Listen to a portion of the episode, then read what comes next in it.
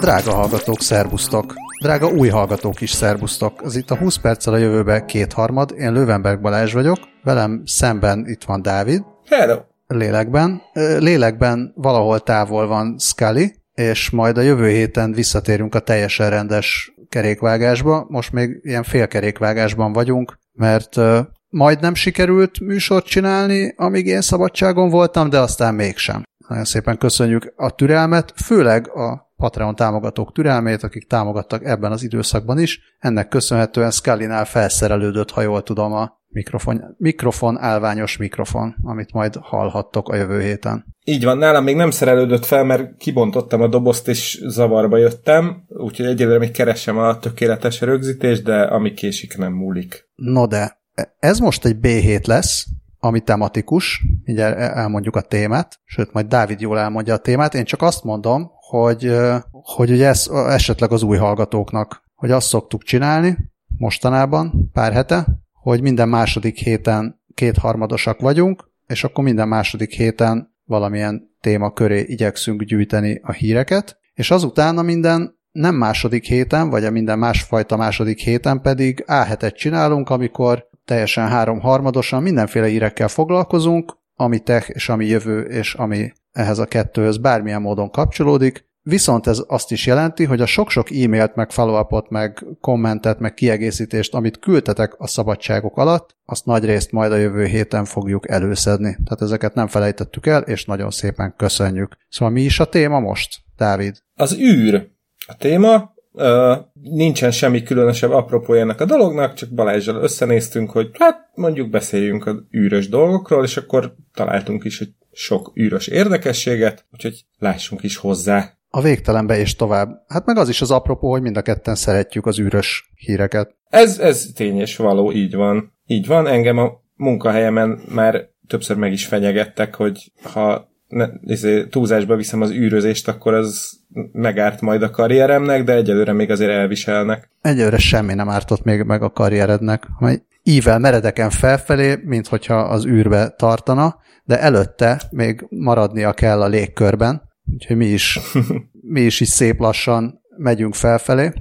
Ezt nem bírtam nem betenni, azt a sztorit, hogy egyrészt megjelent a legújabb Microsoft Flight Simulator, amivel nem tudom, hogy te játszottál-e, én nem. Nem tudom, hogy ez egyáltalán játéknak hívandó-e, vagy nem. Hát igen, azt hiszem, hogy ez egy, ez egy olyan specialitás, amit nyugodtan nevezhetjük szimulátornak, úgy, egy, egy nem játék szimulátornak szerintem az, az, az úgy önmagában helytálló, de hát is lehet játéknak nevezni, valaki nagyon szeret nagyon bonyolult dolgokkal nagyon lassan játszani, mert amennyire tudom, a Microsoft Flight Simulator az annyira részletes, hogy ha minden úgy van beállítva, akkor, akkor egy egyszerű ember fel se tud szállni a géppel, hanem ahhoz azért nem árt, nem árt némi pilóta képzettség. Igen, én olvastam olyan kritikát is, ami szintén beleakadt ebbe a, a sztoriba, amiről majd mindjárt mesélünk, és ami azt mondta, hogy hát igazából saját szemükkel ők nem, nem látták ezt, mert az egész szerkesztőségben senki nem volt, aki fel tudott volna szállni ténylegesen. Minden esetre az történt, hogy ez egy repülő szimulátor, amit már nem, nem is tudom már hanyadik generációja, a, talán a Windows 95 volt az első, amiben megcsinálták. Még és, az sem elképzelhetetlen. És a, a Bing Maps-ből szerzett adatok szerint építi fel a Földet, a Föld felszínét, és az történt, hogy a legújabb verziójában valami, valahogyan megjelent egy, egy ilyen óriási 212 emeletes monolit felhőkarcoló Melbourneben. Senki nem értett, hogy ez, ez hogy történhetett, mindenki nagyon örült neki, meg egy ilyen egy vallási kultusz alakult már ki körülötte, amilyen gyorsan az interneten meg szokott történni, és aztán kiderítette valaki, hogy az történt, hogy körülbelül egy éve egy felhasználó Melbourneben az egyik épülethez valamilyen teget módosított, és véletlenül valami elírás folytán a két emeletes építményből 212 emeletes lett így a táblázatban, és még csak nem is troll nak tűnik ez az ember, tehát nem az, aki nem tudom, most létrehozza Andersen Dávid Wikipédia oldalát és beírja hozzá a Béke Nobel-díjat, hanem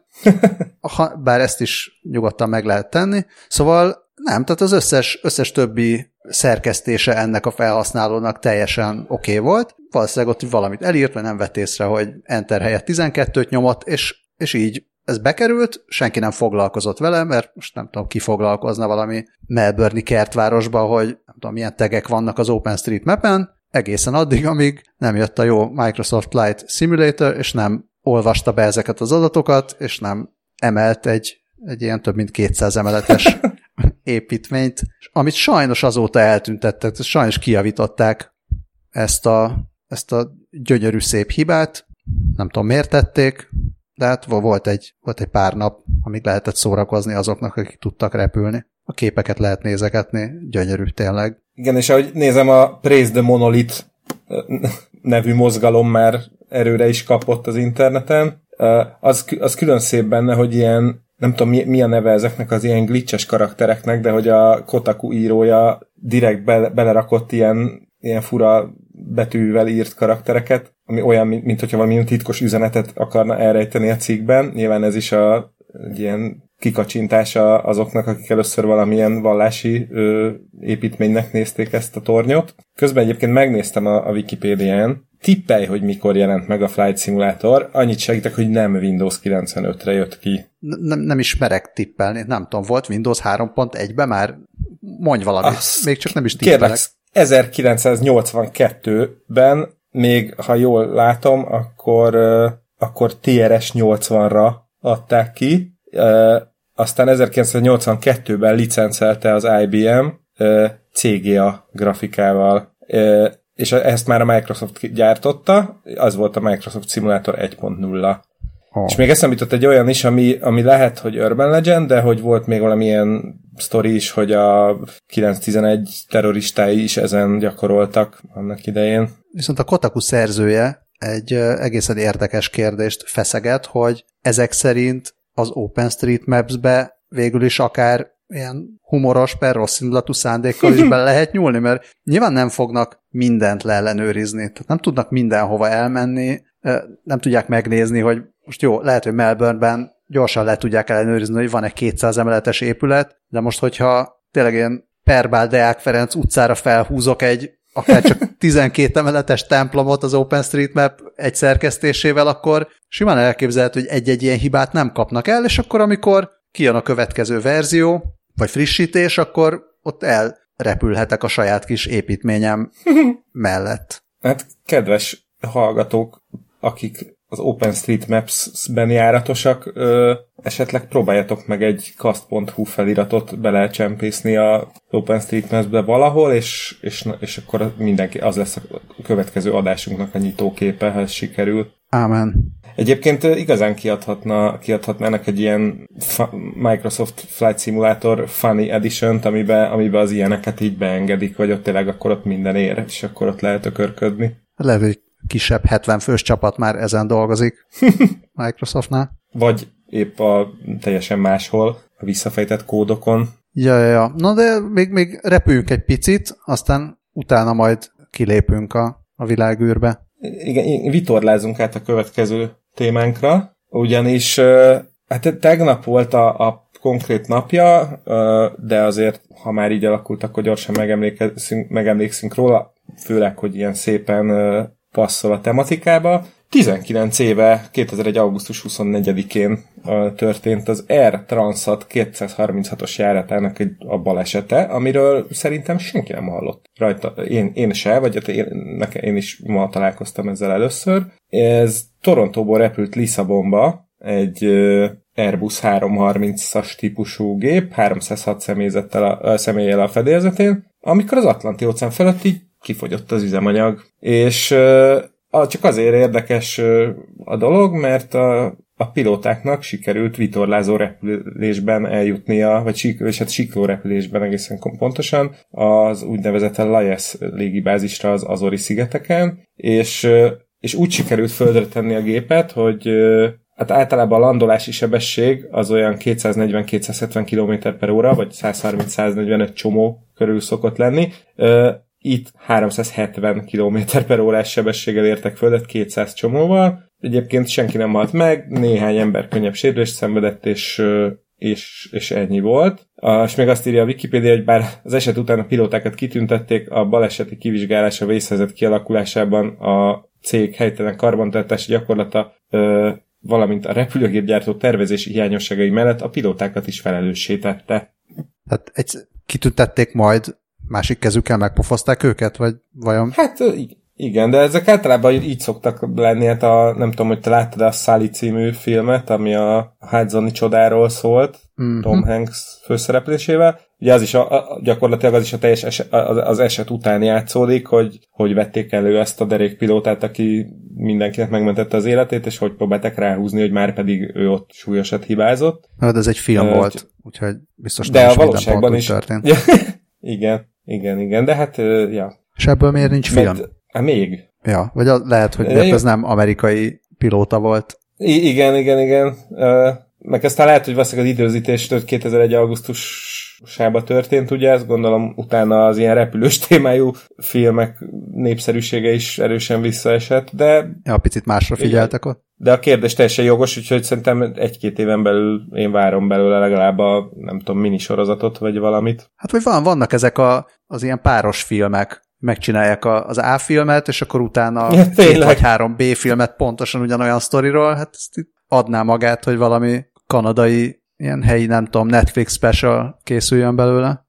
Na, akkor ezúton viszont kérdezzük kedves kanadai barátainkat, a Kanada bandát, hogy ők, ők, ők, ők hallottak-e már erről az esetről, és Kanadában van-e esetleg nagyobb hype vagy nagyobb, ö, vagy ismertebbek -e ezek a pilóták, vagy ez a sztori? Egyébként azt írják a Wikipedia oldalán ennek a történésnek, vagy esetnek, hogy a Mayday kanadai tévésorozat légi katasztrófák első évadának harmadik epizódja dolgozta fel az esetet üzemanyag nélkül fantáziadús címmel. Csodálatos. De azt persze nem tudjuk, és én most azért se kattintok még hármat, hogy megtudjam, hogy ez ilyen, ilyen Discovery per Spectrum stílusú sorozat, vagy pedig, vagy pedig tényleg ez a abszolút fiction.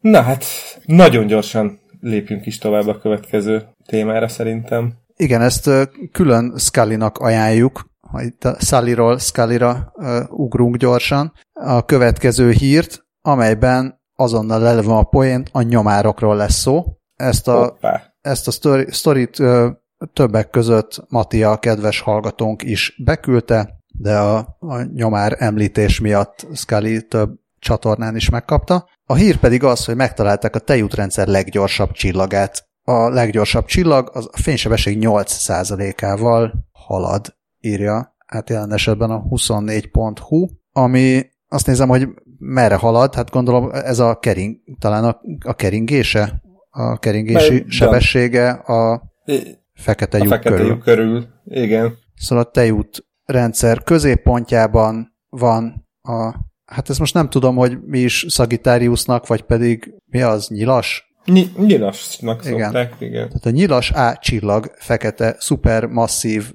szuper óriás, akármicsoda fekete lyuk van, és e körül kering a költői S4714 nevű csillag, és kiderült, hogy ez a leggyorsabb csillag a tejútrendszerben, mármint ebben az értelemben, hogy a leggyorsabban kering a, hát a, a galaxis középpontja körül.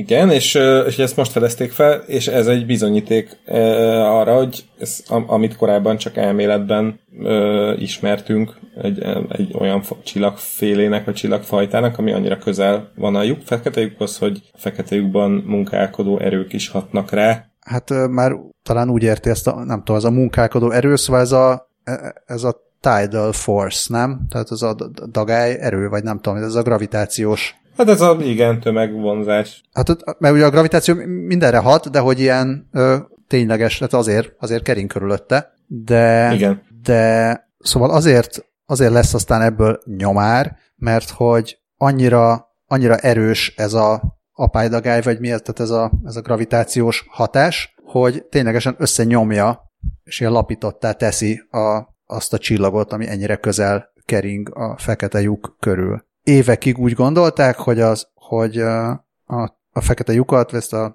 nyilas A csillag fekete lyukat 18 milliárd kilométernyire megközelítő S2 csillag, ami a leggyorsabban kering a, a fekete lyuk körül, és, és utána a Kölni Egyetem kutatói elkezdték, elkezdtek keresni, hogy hát ha van még közelebbi, és akkor találtak még egyet, és aztán találtak még egyet, ami tehát egy csomó, egyre, egyre több ilyen csillagot találtak, ami egyre, egyre, egyre inkább ilyen közelebb találták meg a fekete lyukhoz, és, és ennek az S4714, vagy 4714-nek, vagy 4714-nek, nem tudom, 12 évig tart egy, egy éve, vagy hát ez a, egy, egy, amíg egyet, amíg egyszer megkerüli a fekete lyukat, és egyáltalán nem látom, hogy milyen közel van a csillaghoz.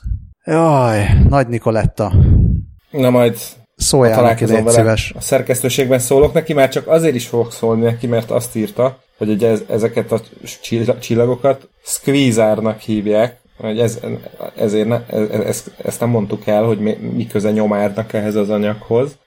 Annyira be, belebonyolódtunk ebbe, hogy hány fényév, meg igen. hány milliárd kilométer. Igen, szóval azt írja, hogy, hogy Squeezernek nevezték el őket, vagyis nagyon csúnya tükörfordításban nyomárok. Hát én most Scully nevében kikérem, hogy ez nem, egyáltalán nem csúnya ö, fordítása, az összenyom, vagyis a squeeze és a kvazár szavak össze, össze, összevonásából keletkezett a squeezer, de ha jól láttam a jegyzetekben, akkor Balázs talált még egy ö, alternatív megoldást is, hogy ez mi lehet, hogyha nem egy furcsa csillag, ami nagyon gyors. Hát azért, mert elkezdtem rákeresni erre, hogy akkor mi is ez a squeezer, meg hogy egyáltalán máshol írnak-e róla. És elég sok helyen írnak róla, de valami miatt citromfacsarót is láttam a találatok között, és akkor viszont már abszolút felkaptam rá egy a fejem, hogy akkor most mi is a squeezer, és kiderült, hogy a squeezer az nem csak a squeeze és a kvazár összevonásából keletkezhet, hanem a squeezer, mint nyomó meg facsaró elírásából is, úgyhogy be is tettem a jegyzetekbe a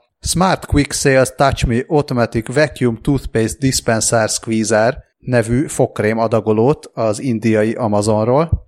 Ami, Már a nevével megvettek. Igen, szóval, de ne szaladjatok rendelni, mert jelenleg sajnos nem elérhető, úgyhogy csak a fotóban lehet gyönyörködni, illetve, illetve van egy pár iparművészeti csoda is citromfacsaróból, amit szintén squeezárnak írnak véletlenül.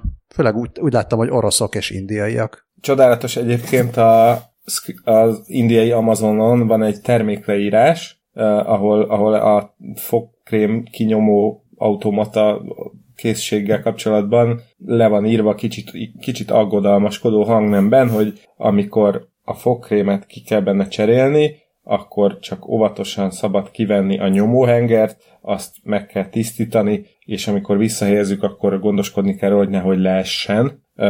Én tényleg nagyon kíváncsi vagyok, hogy ebből vajon hány, hány darabot adtak el úgy, úgy rendesen. Tehát, hogy hány ember volt, aki bement a boltba, meglát, és azt mondta, hogy na már most nekem kell egy ilyen, nehogy már kézzel nyomkodjam a fogkrémet a fogkefévre, mint az állatok, és megvásárolt ezt a csodát. Az, attól tartok, vagy azt is gondolom, hogy esetleg azért nem kapható már ez a termék, mert a cég már csak a, a cégnév vagy a márkanév miatt is, hát egyrészt a MeToo, másrészt meg a korona miatt is kivonult már a piacról, ugyanis Touch Me a márka neve, az egyébként a leírás szerint non-kontakt fogkrém adagolónak. És lehet kiabálni Squeeze Touch Me?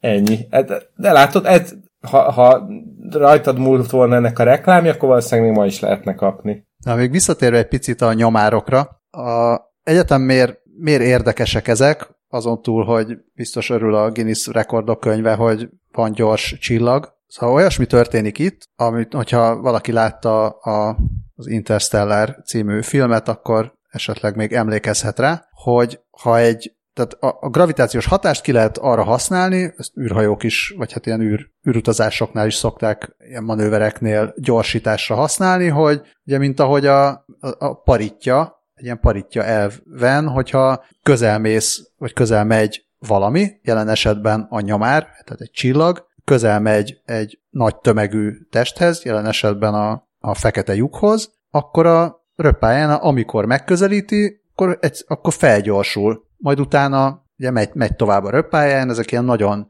elnyújtott elliptikus pályák, és hát hogyha nagyon felgyorsul, akkor, akkor, akkor kilökődik a világegyetembe, tehát az, azt akkor nem, az már akkor ilyen hiperbolikus pálya, tehát akkor nem, az, az nem egy stabil pálya, akkor nem, nem jön vissza. hogyha ha meg nagyon lelassulna egyszer, csak akkor meg ugye megeszi a, a fekete lyuk, és a kettő között vannak a stabil pályák, és, és ezért nem lehet akármilyen közel kerülni, mondjuk a naphoz sem, meg a, meg a, a fekete lyukhoz sem, nem lehet akármilyen közel keringenie egy csillagnak, és ezért érdekesek ezek a nagyon közel kerülő, de még stabil pályák, ahol már a, a fekete lyuk irgalmatlan gravitációs hatása mindenféle érdekes jelenségeket is előidéz ezekben a csillagokban. Hogy persze nem, tehát annyira egyrészt nagyon messze van, másrészt, másrészt hát a, a gondolom, hogy, hogy mindenféle ilyen érdekes gravitáció miatt is, meg, meg a, a különböző egyéb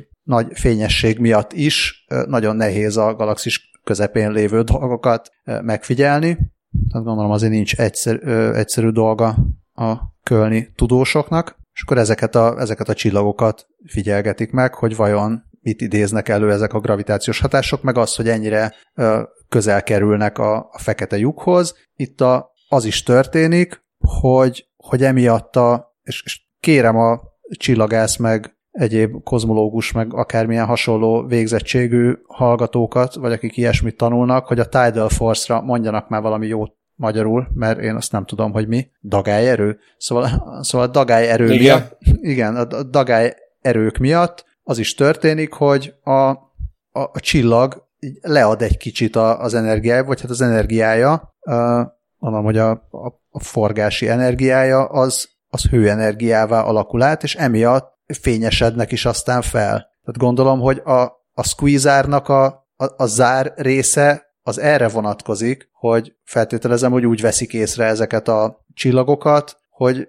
jön belőle valamilyen olyan erős sugárzás, ami nem, nem szokványos. Tehát, hogy egy teljesen átlagos ilyen mezei csillag valahol a galaxis szélén, az magától így nem ad le ilyen e- erős sugárzást, vagy ilyen erős sugárzás változást, mint amit ezek egyszer csak így előadnak. A squiz, squeezer dolog, hogy ez megtörténjen. Ah, gyönyörű.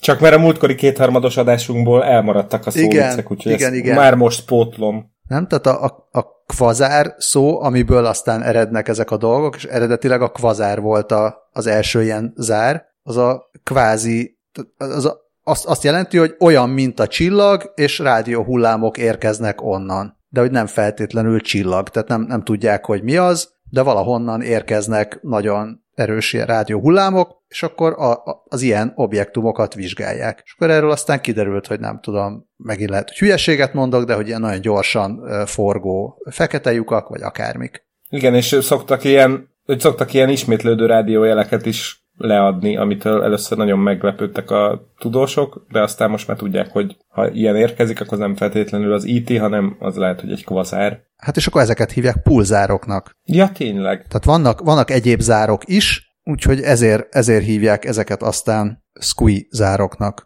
De a nyomár az sokkal jobb. Az sokkal jobb, és Scully-t még arról kell hogy megkérdezni, hogy nyomár ö, milyen esetekben ö, ír le ilyen paritja röppáját, illetve milyen objektumok hatására gyorsul fel. Igen, tehát pizzás doboz, ilyesmi. igen, igen, igen. Engem nagyon érdekelne, hogy nyomár milyen objektumok hatására gyorsul fel. Nyomár inkább úgy a kényelmet szereti, amennyire ismerem. Igen, igen, de lehet, hogy kéne egy nyomárügyi konferenciát összehívni, amin, amin scully is keynote speakerként jelen vannak és nagyon szépen köszönöm ezt a finom átvezetést.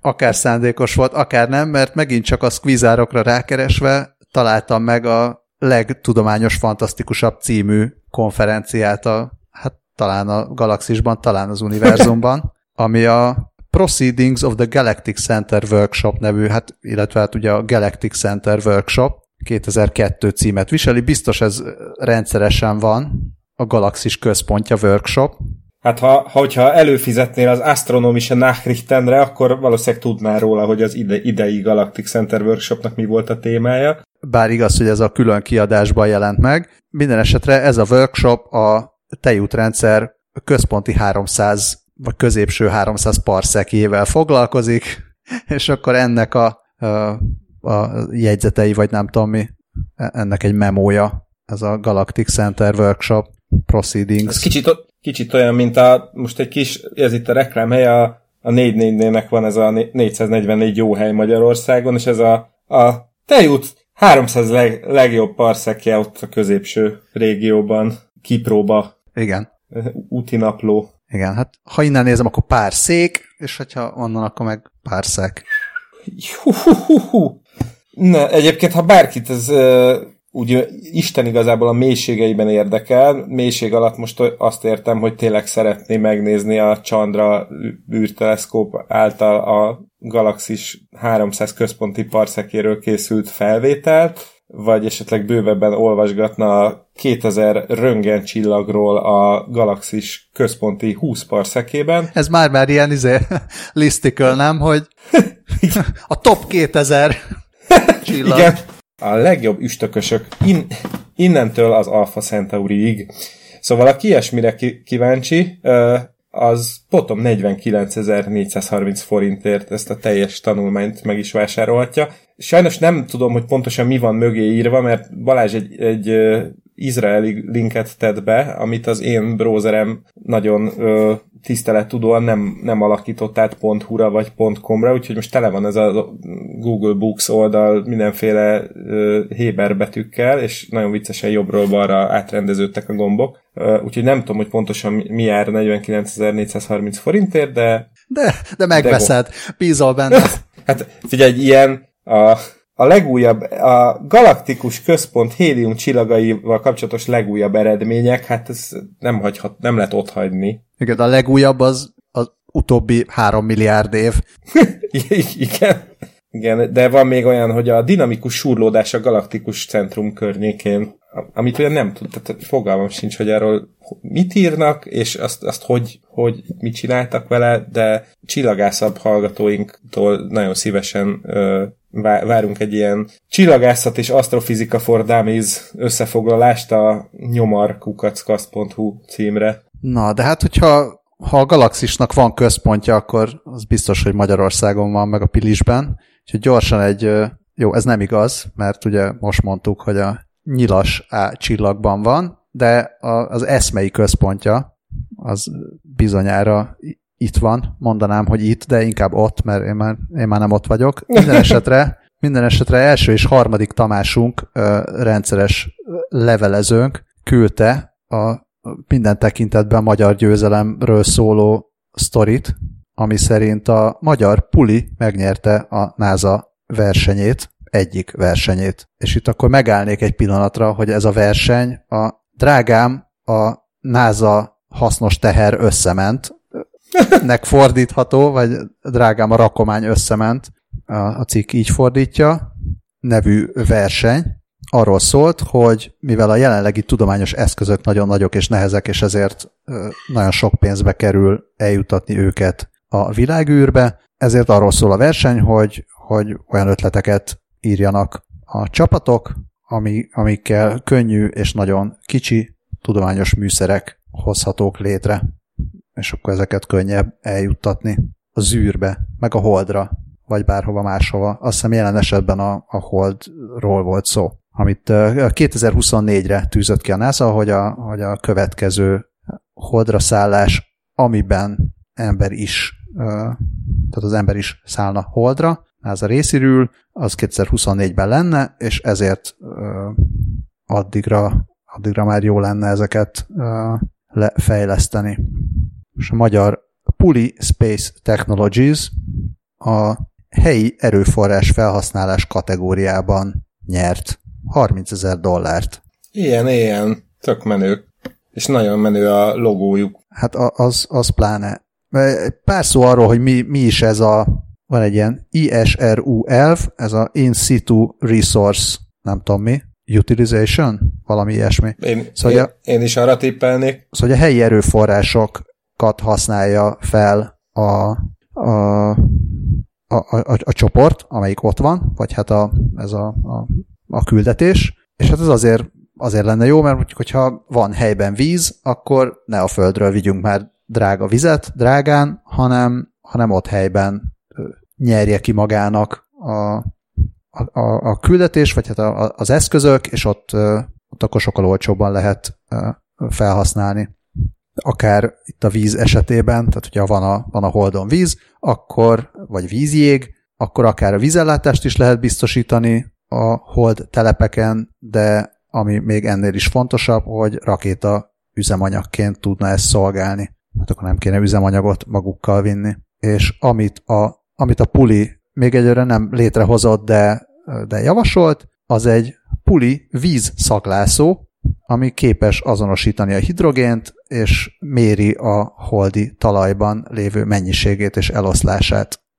És ez nagyon picike, és könnyű, és azért egy, akár egy szuper könnyűen ilyen pár kilós holdjáróra szerelve is tud működni. És azt mondta, azt mondta a versenyértékelő bizottság, hogy a koncepció izgalmas, jól kidolgozott, és egyhangulag javasolták a díjra. Éljen, éljen. Tényleg óriási magyar gógyi, meg minden tökre. Tökre izé, büszkeség meg minden. Azt mondta Lucsányi Dávid, a Puli tudományos csoportvezetője, hogy abban bíznak, hogy már 2022-ben ott lehet a vízszaglászó eszköz ö, a Holdon, és ö, aki szeretne eljutni a Pulival együtt a Holdra, az most ezt meg is teheti, mert ö, van egy közösségi finanszírozási kampányuk a tőkeportál.hu oldalon, ami mondjuk sokkal viccesebb, hogyha ékezet nélkül Talk portálnak ö, olvassa az ember, mint hogy én egyből tettem, de a lényeg az, hogy aki ott támogatja őket, annak a neve felkerülhet erre a, egy kis alumínium plakettre, amit a NASA 11 tudományos műszerével együtt fellőnek majd a Holdra. Hol mit kutatnak a vizen kívül? Minek megyünk a Holdra? A kérdés jó. Ö, mármint, hogy most... Ö, ja, hogy ez egy annyira elegáns átvezetés volt, hogy még elsőre én sem vettem észre. Igen, a kérdés jó, minek megyünk a Holdra? Egyáltalán mi ez az egész? Ugye az Artemis uh, misszióról van szó, aminek az a célja, hogy 2024-ben a dicsőséges amerikai astronauták visszatérhessenek a Hold felszínére, és a Space News értesülései szerint most a NASA bejelentette augusztus 21-én, hogy ilyen tudományos white paperöket várnak olyan tudományos vizsgálatokkal, küldetésekkel kapcsolatban, amit majd az Artemis űrhajósai elvégezhetnek. Magyarul nem tudjuk. Nem, nem tudjuk, hogy mit akarunk.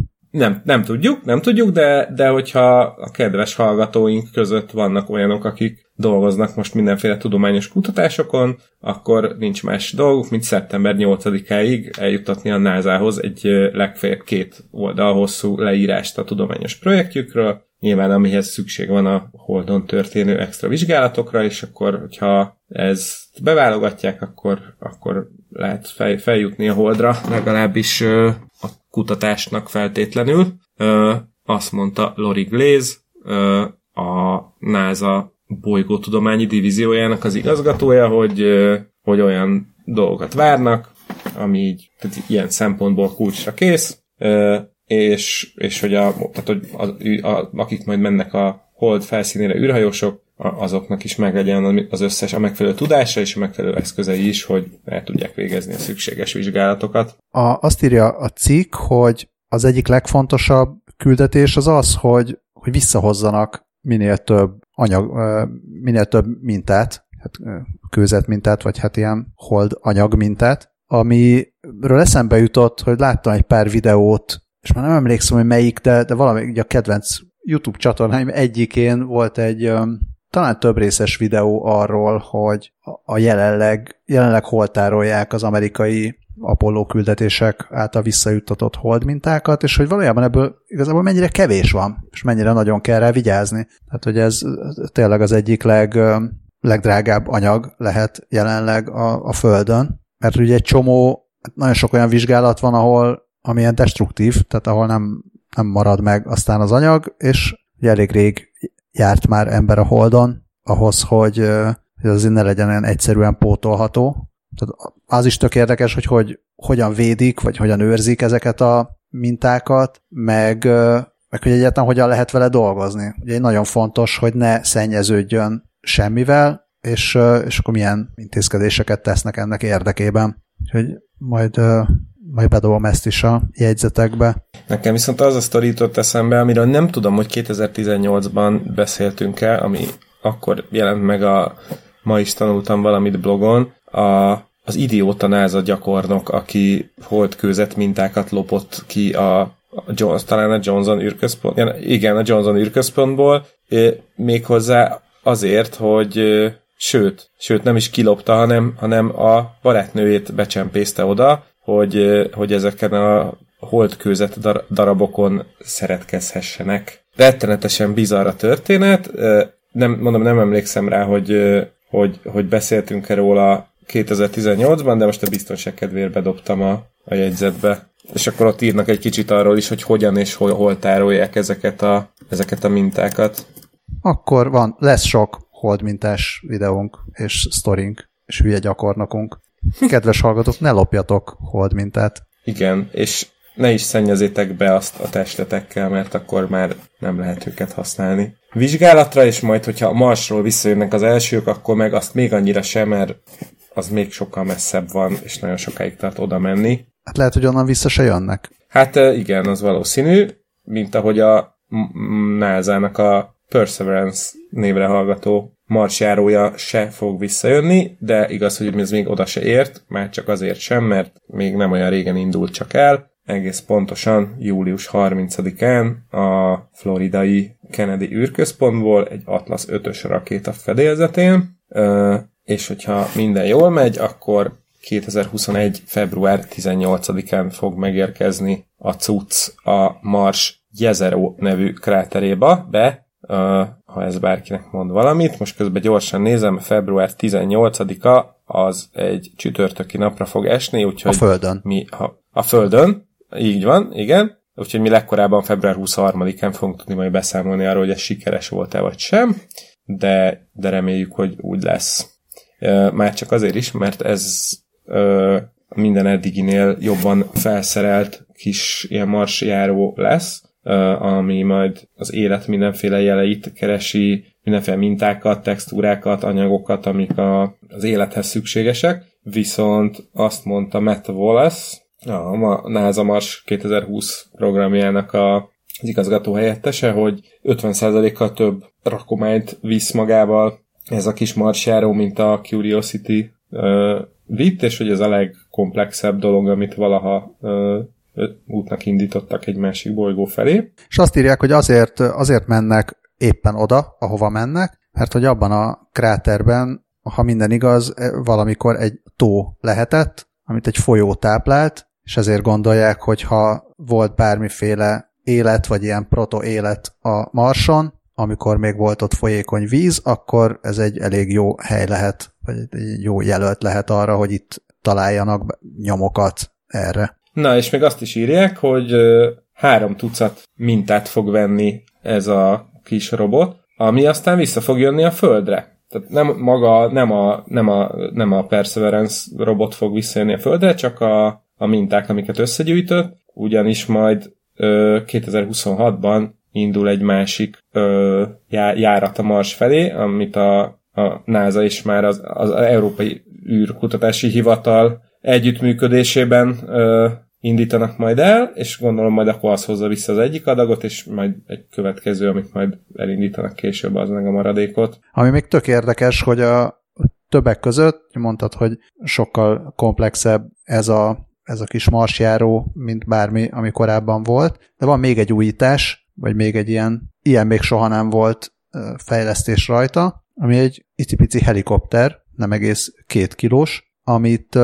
amit tesztrepülésre fognak használni, és én ebbe bele se gondoltam, de azt mondja a Mimi Aung, aki ennek a helikopter projektnek a menedzsere a, a J, NASA JPL-nél, hogy a Föld, Földön kívül még sosem repült sehol ilyen rotoros repülő eszköz, úgyhogy ez egyfajta ilyen ride fivérek pillanat lesz, nagyon izgi nem, nem, tényleg, valahogy ez nem, nem, nem gondoltam be, azt, azt hittem, hogy jó, hát mégis biztos volt már ilyen vitorlázó repülés, meg ilyen, ilyen olyan dolog, de valóban ilyen kis rotoros. Ugye látunk mindenhol konceptvideókat arról, hogy drónok mennek a titánra, meg mindenhova, de hogy valójában még... Még nem értek oda. Igen, még más, hát meg az, hogy más atmoszférában, ugye más összetételű légkörben tényleg nem repültek még ilyen rotoros semmivel, úgyhogy ez is izgi lesz. Ez tök izgi lesz, szegény marsi élővilág, már őket se hagyják békén a hülye drónos fotósok.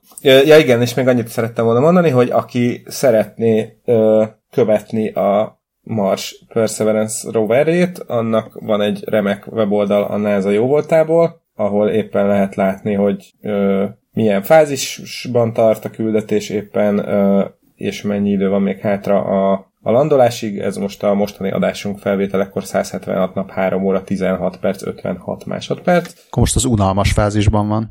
I- igen, igen. Lehet, hogy néha átinteget a Elon Musk piros Teslájának, hát ha, hát, ha az látja a visszapillantó tükrében, vagy valami ilyesmi, és ö, ezen az oldalon egy kicsit lejjebb görgetve ezt a bizonyos Mars helikoptert is meg lehet tekinteni, nagyon jó pofa egy ilyen, igazából ez tényleg egy helikopter, amennyiben ö, egy rotorja van, illetve egy trip, vagy egy ilyen dupla rotorja van, ha jól látom. Ö, egyébként egy ilyen rotoros állványnak tűnik, tehát hogy kinézetre nem különösebben izgalmas, de, de mondjuk azért itt vannak ilyen képek, hogy a kis rovernek a modellje ott van a háttérben a Marson, és előtte repül ez a helikopter, azért az, azért az elég menőn néz ki. De a, még akár ezt a kis helikoptert itt a nagyon cuki názának köszönhetően meg is lehet hajtogatni papírból, úgyhogy drága hallgatók, lehet hajtogatni és beküldeni a fotókat a jobb, jobbnál jobban sikerült papírhelikopterekről. Cool.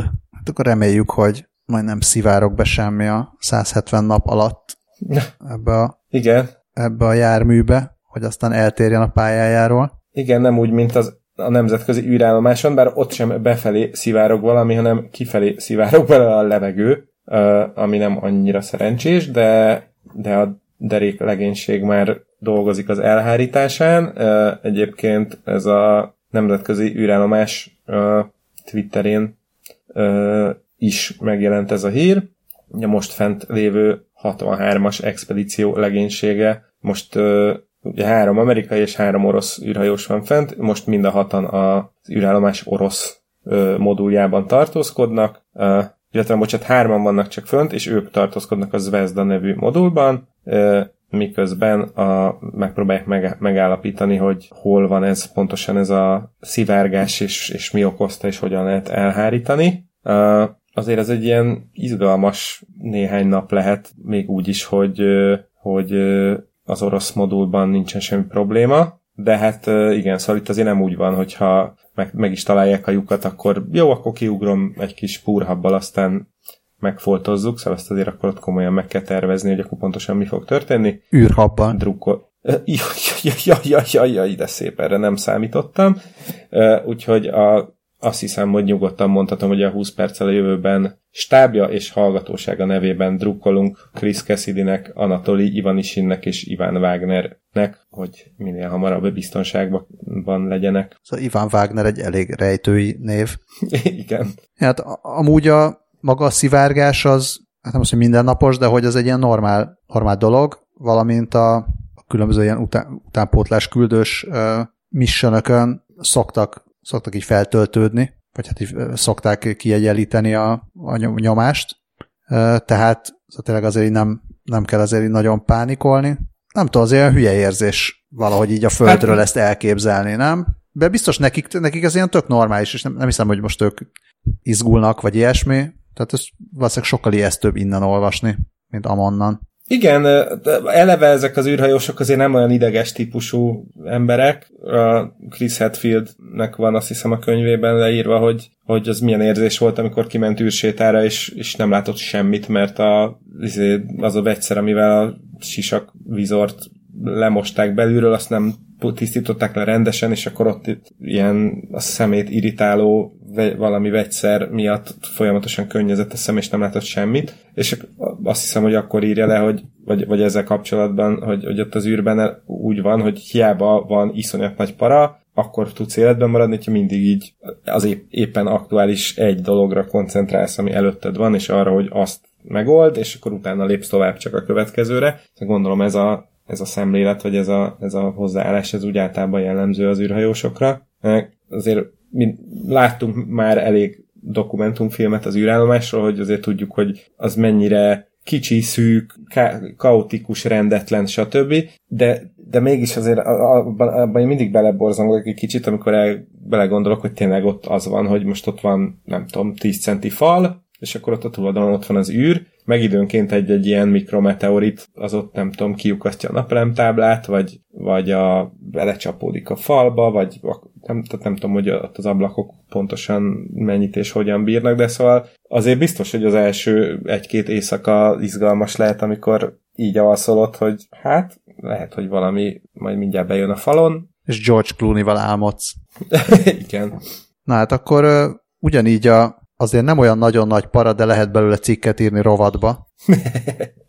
Hashtag meteorit. Igen, hashtag amerikai választás. Ugye az amerikai választás idén november 3-ára esik. Nem biztos, hogy látni fogjuk az eredményét.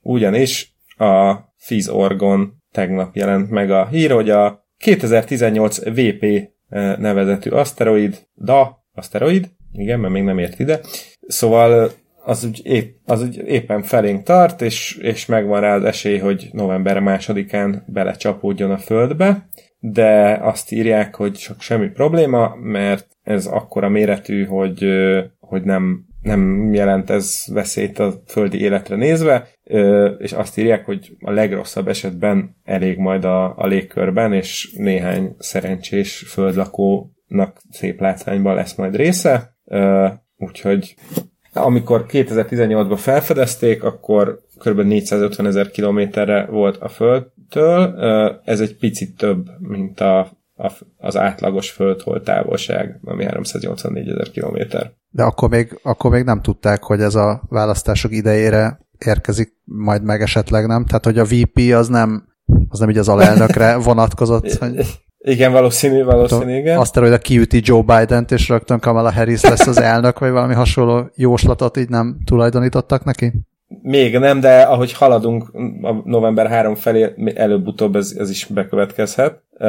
Ez, ez egyébként egy úgynevezett Apollo aszteroid, a, így hívják az, a, a Földhöz közel elsuhanó ö, aszteroidokat, ami ezek ilyen veszélyes ö, dolgok, mert, a leg, mert azt írja róluk a fizork, hogy az idő nagy részében a, a Föld röppályáján túl mozognak, viszont időnként keresztezik a, a Föld röppályáját, amikor a legközelebb járnak a naphoz, és ennek a 2018 VP jelű aszteroidnak például két év betelik, amíg, amíg egy kört megtesz. Úgyhogy tehát 2018-ban fedezték fel, és hát ugye most fog majd ideérni, és majd akkor a magyar választások idején ismét találkozhatunk vele 2022 környékén.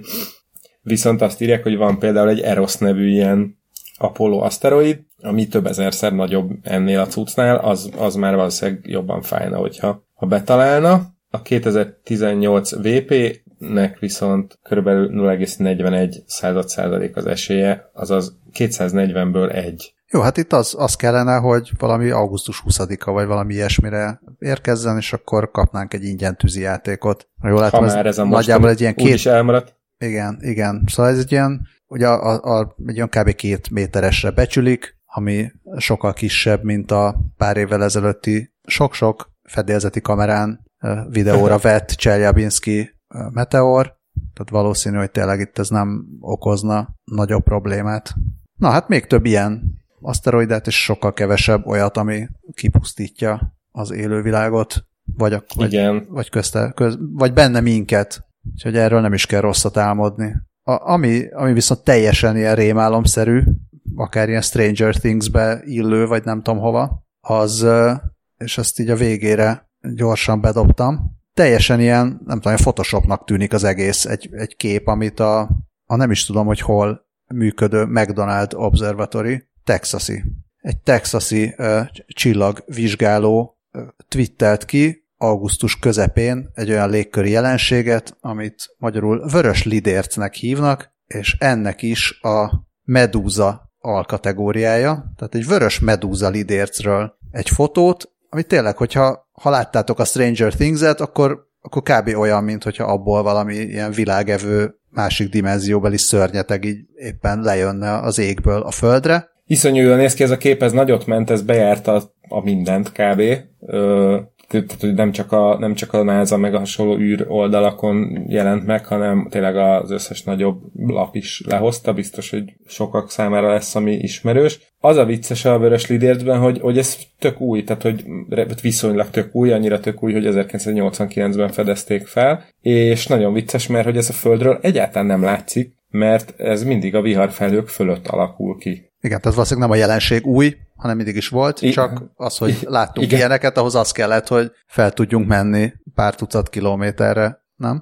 Igen, hát igen, igen, igen, igen. Érdemes egyébként rá egy, csak egy sima képkeresést lefuttatni, mert, mert egészen döbbenetes látvány, és, és ha jól látom, akkor még az sem elképzelhetetlen, de, de elképzelhetetlen. Nem azt hittem, hogy ezt a konkrét darabot lefotózták a nemzetközi irányomásról. Lefotóztak másikat, az sem néz ki rosszul. De tényleg egyébként ez a McDonald's Observatoris fotó az egyik legszebb, amit, amit valaha láttam vörös lidércekről. Ja, és akkor átküldtem neked, hogy McDonald's Observatory és Sprite, akkor első pillanatban szerintem nem tudtad, hogy mi lehet ez, mert hogy a Sprite, Igen, Sprite-nak hívják. Furcsa új, furcsa új menü az ismert gyorsétterem láncnál. Na de mi is ez a, mi is ez a Sprite? Ez egy viharfelhők felett keletkező fényjelenség nagyobb villám kisülések után. Ugye 40-50 kilométeres magasságban, és maguk, tehát a kiterjedésük elég nagy, tehát akár ilyen 50x50